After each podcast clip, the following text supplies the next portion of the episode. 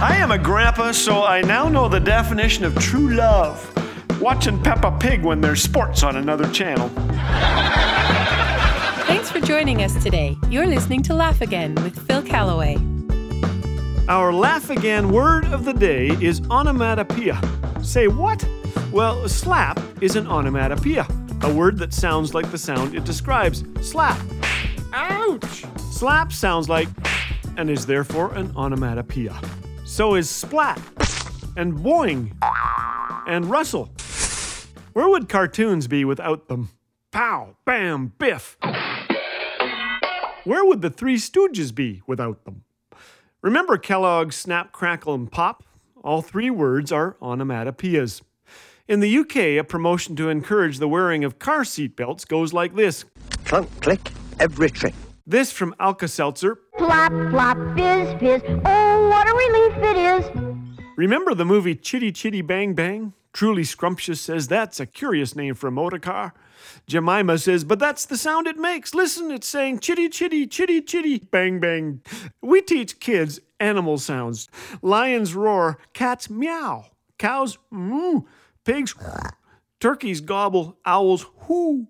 These animals don't know it, but they are onomatopoeics, or something like that. The longest one syllable word in the English language is an onomatopoeia, screeched.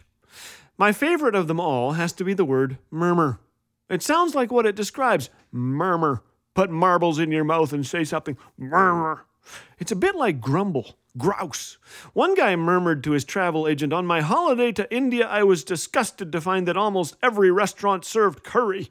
I don't like spicy food at all. Murmur. A guest at a restaurant in Australia muttered to the waitress, My soup is too thick. Murmur. She informed him that he was slurping gravy. At a theme park, a woman groused that the sun was so hot it melted her ice cream. Murmur. Murmuring is not a recent invention, you know. After God freed the Israelites from slavery, they murmured against Moses and Aaron. If only we had died in Egypt, they complained. Wouldn't it be better for us to return to Egypt?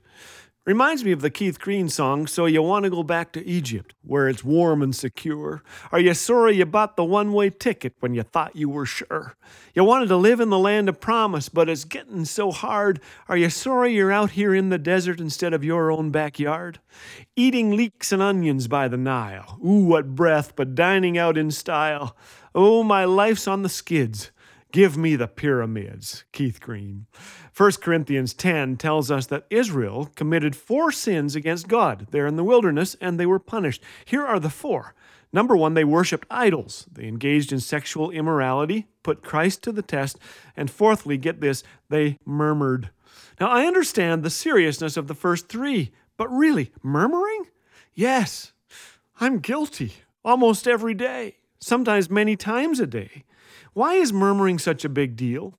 Because when you strip the peeling off, murmuring is at its core dissatisfaction with what God has given us. It is fed by discontent, which soon turns to bitterness that poisons our families and communities. Philippians 2 says we are to do all things without murmuring or complaining. So the next time you hear murmuring begin to snap, crackle, and pop, give it a good slap and listen to it fizz. In all seriousness, today, would you do something? Notice when you're tempted to murmur and ask God to give you grace to turn that grumble into gratitude, and the grin will come. Hi, this is Phil Callaway inviting you to join me, Dr. John Neufeld, and special musical guest Laura Hastings for this year's online event, The Gathering. Join us for a time of celebration, worship, a little bit of laughter, and a time of glorifying our great God this September 19th click the events tab at laughagain.us or give us a call at 1 844 663 2424.